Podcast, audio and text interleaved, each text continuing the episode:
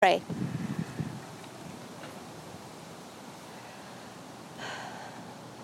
Lord, we do ask that you would open up our hearts, that we would hear your word and know your ways. Lead us, O oh God. Lead us, we ask. In Jesus' name. Amen. It's a beautiful day in this neighborhood. A beautiful day for a neighbor. Would you be mine? Could you be mine? It's a neighborly day in this beauty wood. A neighborly day for a beauty. Would you be mine? Could you be mine? I've always wanted to have a neighbor just like you. I've always wanted to live in a neighborhood with you. So let's make the most of this beautiful day. Since we're together, we might as well say, Would you be mine? Could you be mine? Won't you be my neighbor? Won't you please? Won't you please? Please, won't you be my neighbor? In the series we are embarking on in these weeks, we are in the search for exemplars. Those people who show through their example, whether it be long ago or in the modern day, give us a glimpse of what it looks like to welcome the stranger. One of the modern day persons who is an exemplar, I would say, is Fred Rogers, a children's TV host and creative inspiration of famed Mr. Rogers' Neighborhood and the animated series Daniel Tiger's Neighborhood. The recent movie entitled A Beautiful Day in the Neighborhood captures the meaning of an interaction between the Presbyterian minister, Mr. Rogers, and a journalist that became later Rogers' friend, Tom Junod. The film inspiration was was the 1998, so that's a while ago, 1998 article, Can You Say Hero? published in Esquire. As Junod explains, Mr. Rogers considered the space between the television set and the eyes of his audience sacred. And from 1966 to 2000, he taped 1,000 episodes of Mr. Rogers' Neighborhood, trying to make that space less profane. And although he made his living speaking to children, his message and example endure because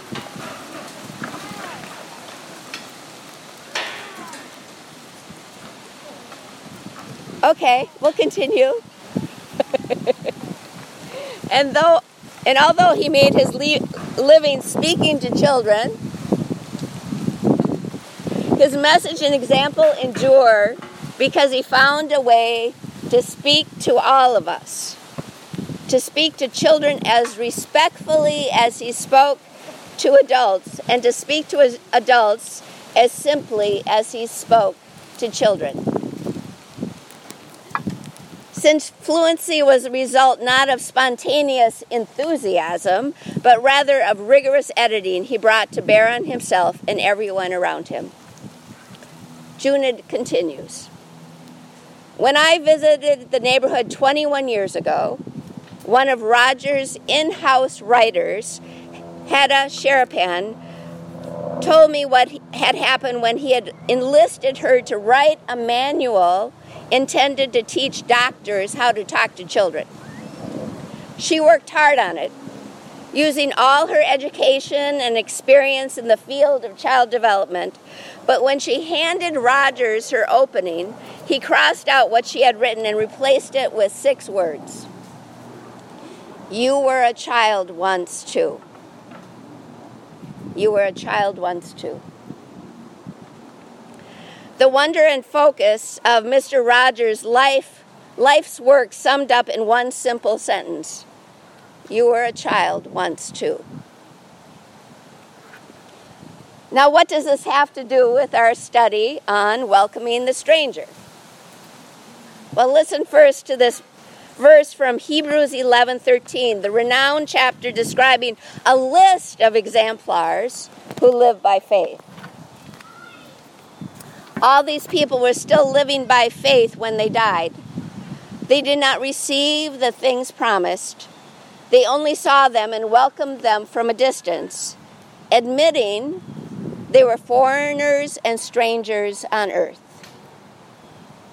And as we heard in the lesson that was read at the dedication of the first temple built in Jerusalem, King David prays, But who am I and who are my people that we should be able to give as generously as this? Everything comes from you, and we have given you only what comes from your hand. We are foreigners and strangers in your sight, as were all our ancestors. One of the primary con- concepts found in God's story revealed in Scripture is this declaration You were a stranger once too. You were a stranger once too. I believe when we forget this elementary but profound truth, we lose our capacity to open ourselves to strangers as Matthew 25 instructs.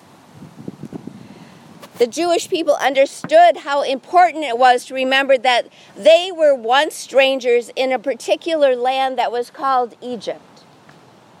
Their tradition dictated a ritual remembrance each year of the great deliverance story. You too were a stranger and a foreigner. The people of Yahweh's continued tale through the centuries of exile and return, seen again and again in the Old Testament and in modern history, shapes shapes their identity. From the Jewish tradition, we can learn the importance of the persistent recall of the sojourn experience as strangers in foreign lands. We, are, we too are strangers. But let's go a little bit further. It's not only that we are strangers, we are all strange. We are all strange. Yes? We are all strange? Simeon, are we all strange? We are all strange. Strange meaning different, unusual, surprising, odd, curious, unfamiliar, or even alien. It is in our strangeness, it is in our strangeness God welcomes us. God welcomes us. When we were aliens living far from God, God has come near. Again, I believe when we forget this straightforward but profound truth, we risk losing our capacity to open our hearts to those who are also strange. We lose the capacity. Maybe as part of the ugly inheritance we have received of our perceived exceptionalism in the world. That we are not strange. We got it all together. Our belief that we deserve a place of prominence. They are strange. We are not. They are the stranger. We aren't. Maybe it's that that helps, that makes this truth hard to swallow. Maybe it contributes to it. We are strange, though. We are strange. and we are strangers. And yet we are received.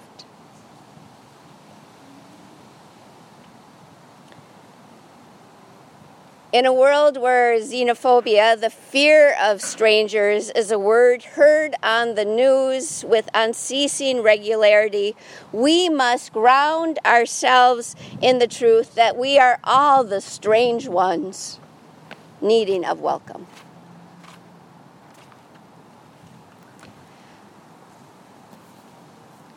Church, I think we need to make friends with our own vulnerability in our strangeness. That's in us and among us and around us.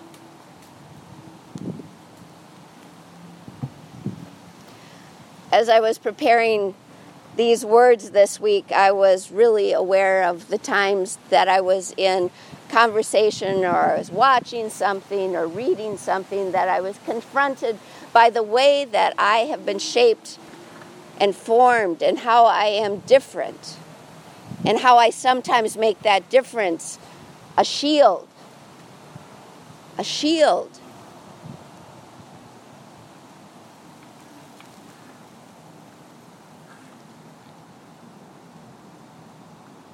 Protecting myself from the vulnerability of my difference.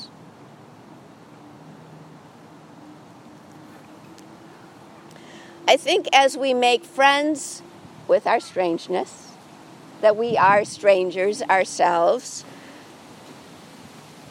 this act, this posture, then becomes the bridge of welcome to all those we meet. If I approach someone I don't know or a situation that I haven't been in, and I think, you know, I'm my world is centered in me, that they are the different one, they are the other.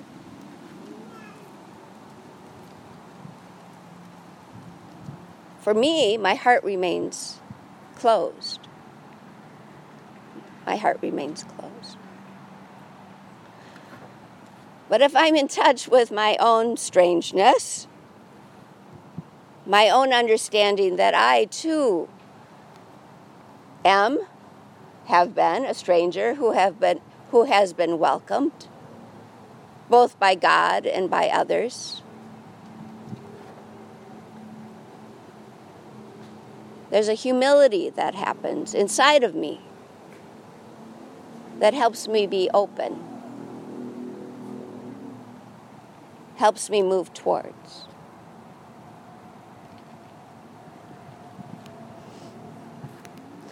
As strange as this little devotional is, I think it is key for all the other things that we will talk about in the weeks ahead.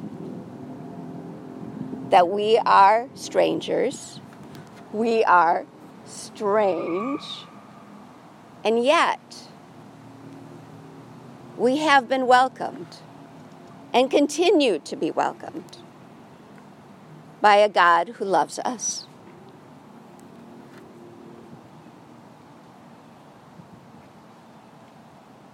By people who know us in our strangeness. So let us pray. Oh, Jesus, help us be counted among the strange and the stranger. Help us, O Lord, not to forget who we are. Amen.